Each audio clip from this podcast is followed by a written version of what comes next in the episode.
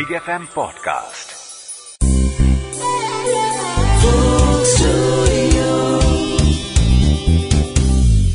Hi ninety two point seven big FM પરથી હું છું આરજે મેઘા અને આજે આપણી વચ્ચે એક મ્યુઝિકના પરિવારની બે અલગ અલગ જનરેશન જેમાં એકે ગુજરાતી સંગીતને એક નવો અધ્યાય આપ્યો છે અને બીજું એમનો દીકરો જે છે હાર્દિક એ અત્યારે એક નવો રંગ એમાં એડ કરી રહ્યા છે. સો બંનેને પહેલા તો ફોક સ્ટુડિયો સીઝન ટુ માં વેલકમ તમારું સ્વાગત છે.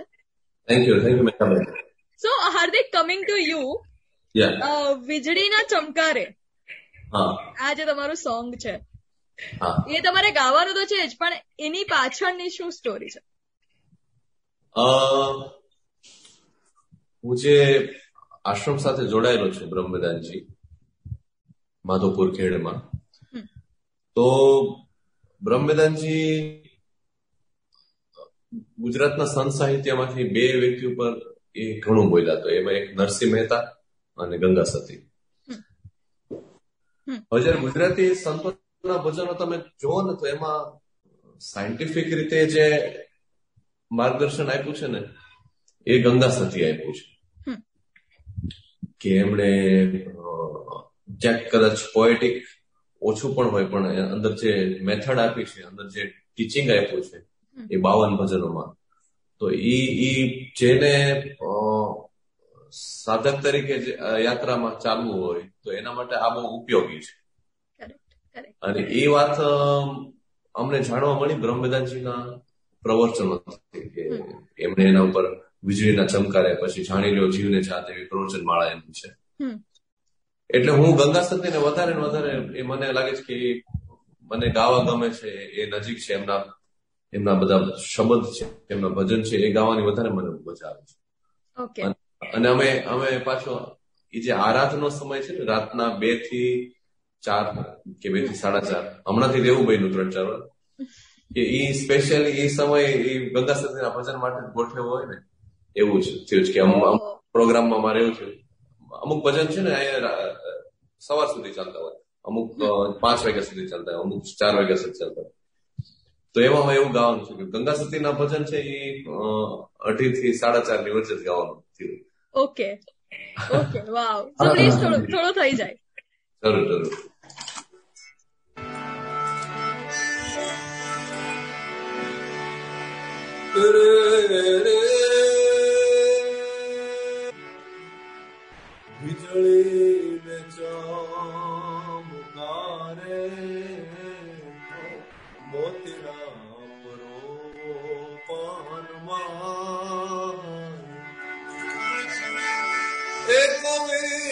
હજાર છો સોને કણ થાશે વીજળીને ચમકારે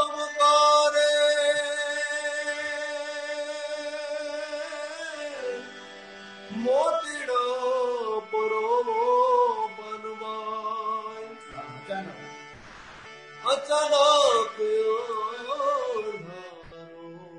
થાશે. જોત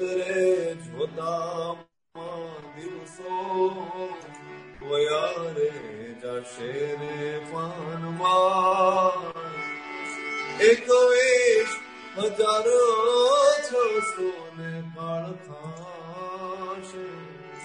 એકવીસ હજાર છસો ને કાળ થાશે હા ઓ માય ગોડ એટલે આ ગીતો પેલો કહેવાય ને કે ઘણા લોકો એવા છે જેમણે કદાચ ક્યારેય નહીં સાંભળ્યા હશે. પણ એક વાર જો તમે સાંભળી લીધું ત્યાર પછી there is no coming back પછી તો તમારે એ ગીતો ગાવા જ રહ્યા અને સાંભળવા જ રહ્યા. So Hardik my question is to you કે એક તારા જે તમારું આ બેન્ડ છે એ તમે શરૂઆત કેમ કરી? ફર્સ્ટ ક્વેશ્ચન કારણ કે અત્યારે આપણી આપણી જનરેશનની વાત કરું તો people are going towards contemporary music ગુજરાતીમાં પણ ફોક ફ્યુઝન જેને આપણે કહી શકીએ. એ તરફ વધારે છે. ત્યારે તમે હજી પણ થોડું ટ્રેડિશનલ અપ્રોચમાં છો. તમારું બેન્ડ એક તારાનો વપરાશ કરી રહ્યો છે. જ્યાં ગિટાર ચાલી રહ્યા છે ત્યાં તમારું સો વાય એક તારા શું છે આની પાછળની સ્ટોરી આ વાતને હું એ રીતે કહી શકું કે પૂર્વનો જે આખો આપણો આપણો પ્રદેશ છે ને ભારતથી લઈને ઇઝરાયલ સુધી. ત્યાં ગુરુ પરંપરા વધારે વિકાસ પામી શકે. અથવા આ ભૂમિ એવી હતી, અથવા હજી છે, કે ત્યાં ગુરુ પરંપરા વધારે વિકસી. હવે એ સાથે સાથે શું થયું કે એ જે ગુરુએ જે મેસેજ આપ્યો એ અલગ અલગ ફોર્મમાં આપ્યો, ક્યાંક પ્રવચનમાં આપ્યો, ક્યાંક સૂત્રમાં આપ્યો, વગેરે વગેરે. પછી એનું એક એક માધ્યમ એ પણ હતું કે શબ્દ ગાયને મતલબ કે એને ગાયને સમજાવ્યું. એમાં કબીર સાહેબ તમે ગણી લો ગંગા સતી એમાં તમે મીરાબાઈ પછી લતીફ સાઈની બધા સિંધમાંથી ગયા પછી બંગાળમાં લાલન ફકીર. અને ગાવા માટે એક ઇન્સ્ટ્રુમેન્ટનો જયારે એ લોકો એક સહારો લીધો તો એ લોકો ગાવા માટે એક સૂરનો સહારો લે એવું એક ઇન્સ્ટ્રુમેન્ટ એ લોકોએ હાથમાં લીધું અને એને એ એક જ સૂરનો સહારો લેવાનો જે ઇન્સ્ટ્રુમેન્ટ હતું ને એને ઇકતારો અથવા ઇકતારા કહેવામાં આવ્યું. આ શબ્દ છે ઇકતારા આ ટેકનોલોજી છે ઇકતારા ટેકનોલોજીનું નામ છે ઇકતારા પછી એ ટેકનોલોજીના દ્વારા ઘણા અલગ અલગ ઇન્સ્ટ્રુમેન્ટ બન્યા. પણ ઉદ્દેશ એક જ હતો કે એક જ સૂરનો સહારો લેવો. એટલે પછી ગુજરાતમાં જેને રામસાગર કહેવામાં આવ્યું બંગાળમાં બાઉલ જેને કહેવામાં આવ્યું પંજાબમાં એને તુંબી કહેવામાં આવ્યું. પછી રાજસ્થાનમાં ધમુરો કહેવામાં આવ્યું. આ બધા એકતારા ટેકનોલોજી દ્વારા બનેલા અલગ અલગ ઇન્સ્ટ્રુમેન્ટ છે. પણ એનો ઉદ્દેશ એક એક તાર સાથે ગાવાનો છે. એક સૂરનો સહારો લેવાનો. અને આમાં હું છે ને કેન્દ્રમાં પૂર્વનું સંગીત રાખી રહ્યો છું. તમે મને કીધું કે ગિટાર ને એ બધું અત્યારની જનરેશનની જે રીત છે, એ પ્રમાણે કેમ નથી કરતા?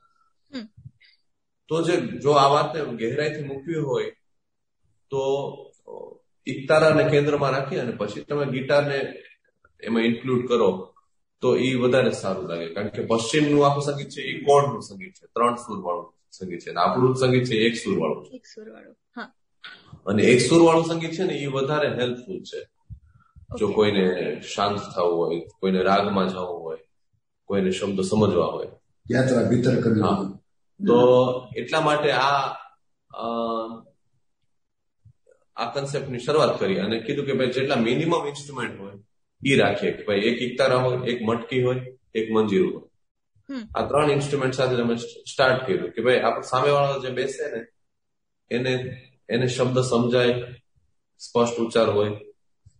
પછી એમાં સ્ટોરી ટેલિંગનું ફોર્મ પણ હોય કે ભાઈ એને સીધું ગાઈ રાખ્યું એવું નહીં એને થોડું એની સાથે કંઈક વાત જોડી કંઈક વાર્તા જોડી એનો કોઈ પ્રસંગ હોય. જેથી કરીને એ યંગસ્ટર ને એ અત્યાર સુધી ભજન હજી પણ થાય છે. આ ભજન તો ચાલુ જ રહેશે. એમાં એવી રીતે હોય કે ભજન, ચાર ચાર ભજન. પણ જયારે મેં એ ફોર્મ ને થોડું બ્રેક કર્યું ભાઈ આપણે એક દારૂ ગાશું તો આ લોકોને કદાચ નહીં સમજાય. સામે બેઠા છે.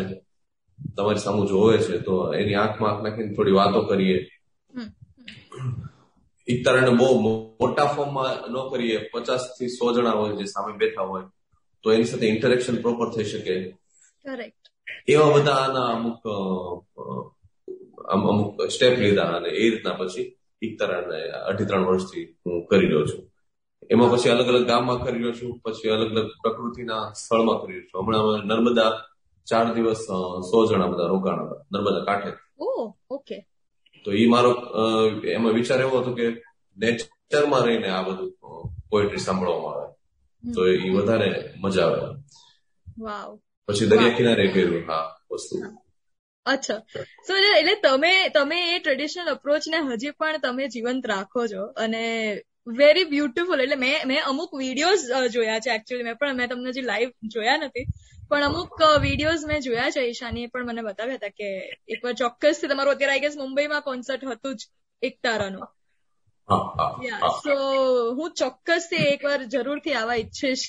બીકોઝ ગુજરાતી સાહિત્યમાં એટલું મોટું છે કે એ કો પતે એમ જ નથી બહુ ઊંડું છે. લોકો જે અલગ અલગ જગ્યા પર જઈ રહ્યા છે એના જગ્યા પર આપણા જ આપણા જ રાજ્યમાં એટલી બધી વસ્તુ છે. તમે જે હમણાં વાત કરી ને કે ગુજરાતી સાહિત્યનો દરિયો એટલો મોટો છે. પપ્પા સાથે અમે પ્રોગ્રામમાં જતા ને તો જેટલા પ્રોગ્રામ કર્યા એ બધા પ્રોગ્રામમાં અમને નવું નવું એમની પાસેથી સાંભળવા મળતું. હા હા. અને અમે બધાને આશ્ચર્ય થતું કે આ તો આપણે આટલું ઘરે આટલું સાથે રહીએ છતાંય કે આ આ પોએટ્રી તો આપણે સાંભળી નહીં. સાંભળી નહીં. એનું કારણ છે કે ઘરમાં કોઈ પૈસા આપે નહીં બરાબર? કળા કળા છે એટલે તો એવું જ રહેવું પૈસા આપે દાદ આપે. તો એ જે એટલું લિટરેચર નો દરિયો છે તો એ વાતથી પ્રેરિત થઈને અમે એકતારામાં એક એક વર્ણ બોલ્યો વર્ણ રાખ્યો એક નિયમ રાખ્યો છે. હાજી. કે દરેક એકતારામાં આગળનું ખાલી પાંચ ટકા જ રિપીટ કરવાનું. પંચાણું ટકા નવું આપવાનું. વાવ. એટલે વિચાર કરો અમે અઢી ત્રણ વર્ષથી એકતારા કરીએ છીએ તો હજી ખૂટતું નથી કેટલું સાહિત્ય વિશાળ હશે. Exactly exactly exactly my point એ જ વસ્તુ છે. સો પ્રોફેસર આ તમારી સાથે હું વાત કરું. તો તમારું આજે છે મારી હુંડી સ્વીકારો. હા. પ્લીઝ સર એ થોડુંક થઈ જાય. એ પ્રહલાદની પત રાખવા. બન્યો છે ઈશ્વર તમ થકી હરિ પ્રગટ્યા હે વાલે એ મારો છે હરણા કંશ ભૂપરે સાંભળા ગીરધારી મારી હુંડી સ્વીકારો મહારાજ રે શામળા ગીરધારી એ મારી શામળ્યા ને હાથ રે શામળા ગીરદારી મને એક તમારો આધાર રે. શામળા ગીરદારી મારી. હુને સ્વીકારો મહારાજ રે. શામળા ગીરધારી અરે વાહ વાહ વાહ વાહ શું વાત છે? સો સર આપણે આપણે રાષ્ટ્રીય શાયર ઝવેરચંદ મેઘાણીની આપણે જો વાત કરીએ તો એમના વિશે ગમે એટલું કહીએ એટલું ઓછું જ પડે પણ તમે તો એમને જીવ્યા છો. સો તમારે તમારી આઈ ડોન્ટ નો કેટલા વર્ષની તમારી જે જર્ની રહી છે આટલા બધા વર્ષોની. સો એમના વિશે તમે શું કહેશો? મજા આવી જિંદગી જીવવાની. સંસાર સંસારને વ્યવહારની દ્રષ્ટિએ જો મારે કેવું તો નામ દામ ઠામ હામ આ બધું મળ્યું બરાબર?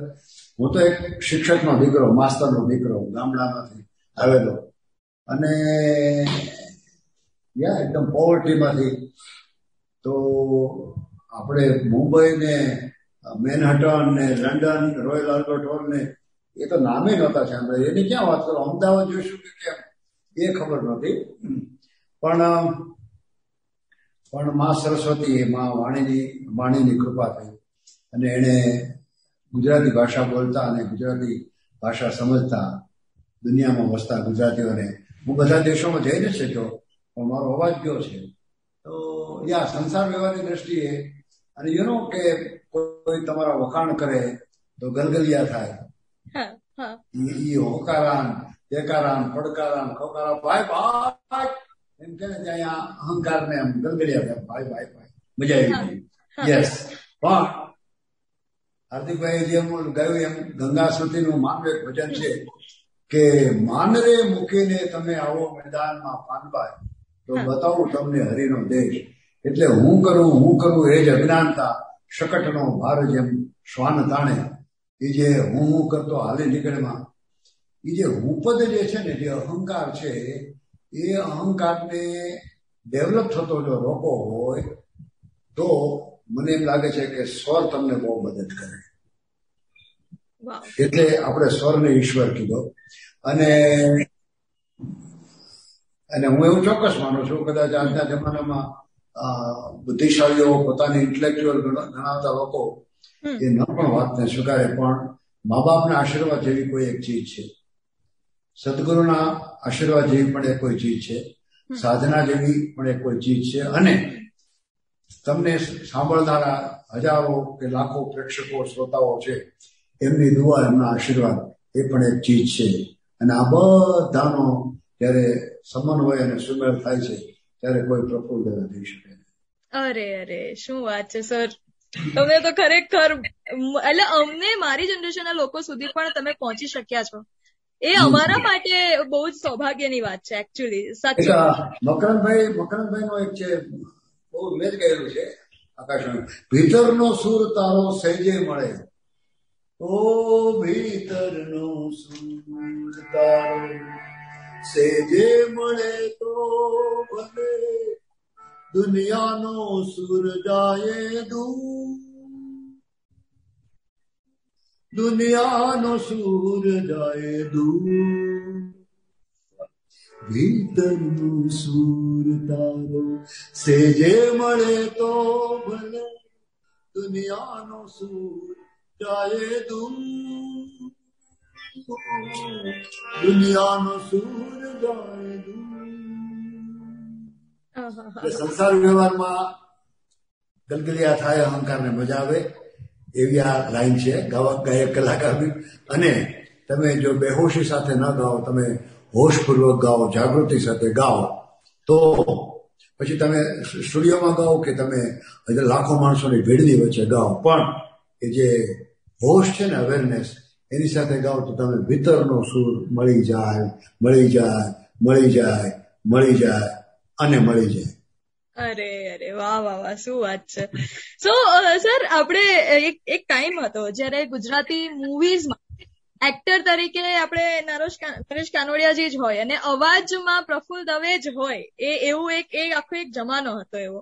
અને. ઓઢની ઓઢું ઓઢું ને ઉડી જાય તો આજે પણ જ્યારે નવરાત્રીમાં એ ગીત નહીં વાગે ને તો નવરાત્રી અધૂરી આજની તારીખમાં. તો સર પ્લીઝ ઓઢની ઓઢું ઓઢું થોડુંક થઈ જાય. હવે એની સ્ટાર્ટિંગ અલકા કરે છે. એમાં એક ડાયલોગ છે. હાય હાય શું વાત કરો છો? એ પણ તમને ખબર હશે. આ લોકો મારી પાસે બોલાવેલો. તો એમાં શું હતું કે મહેશ કુમાર અને મને નલકાજીને ગીત બતાવતા હતા. કે ઓઢણી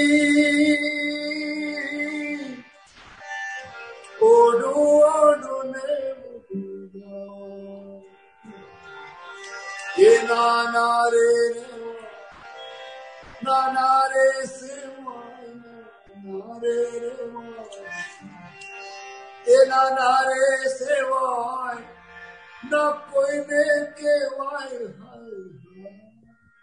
તો એને બતાવતા હતા મહેશ કુમાર હલકા અમારા મજાક મજાક મશ્કરીના સંબંધો.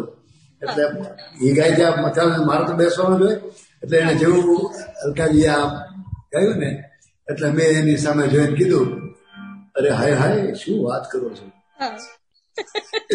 એ મેહુલ કુમારને બહુ ગમ્યું. અને મહેશ નરેશને પણ બહુ ગમ્યું. એ કે આ તમે બધા આમની મજાકમાં કીધું છે મને કે હજી તમે થોડું એગ્રેસિવલી તમે આ આ બોલજો ટેકમાં.